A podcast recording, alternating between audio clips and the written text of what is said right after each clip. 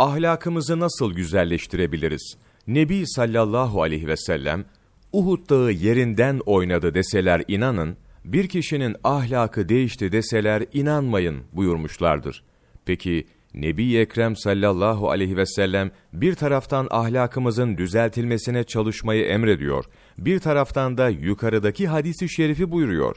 Bunun izahı nasıldır? Denirse cevabında deriz ki, Nebi sallallahu aleyhi ve sellemin söylediği, insanın hilkatindeki, yaratılışındaki ahlakın değişmeyeceği, yerinden sökülüp atılamayacağıdır. İnsan yaratılışındaki ahlakını tamamen söküp atamaz ama belli bir eğitimle güzelleştirebilir, iyi ahlakı kötü ahlakın üzerine ikame edebilir.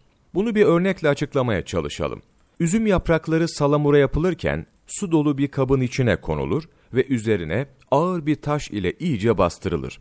Bu ağır taş yaprakların suyun dibinde tutar. Çıkmalarına mani olur ama ne zaman taş çekilirse yapraklar suyun üzerine çıkmaya başlar. Salamura bozulur.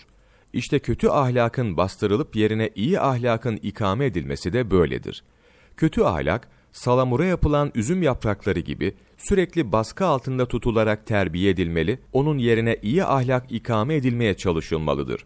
Baskı altında tutulan üzüm yapraklarının baskıdan kurtulduğunda eski haline döndüğü gibi, kötü ahlak da baskıdan kurtulursa tekrar eski haline döner. Yani kötü ahlak sürekli baskı altında tutularak tutsak edilir.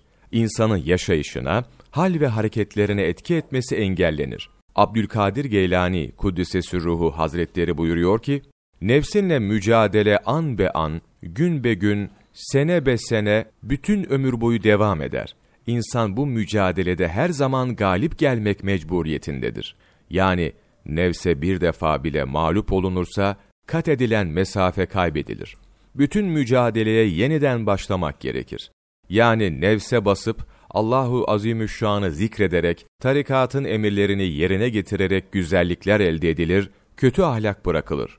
Ömer Muhammed Öztürk, Sohbetler, sayfa 79-80, 8 Eylül Mevlana takvimi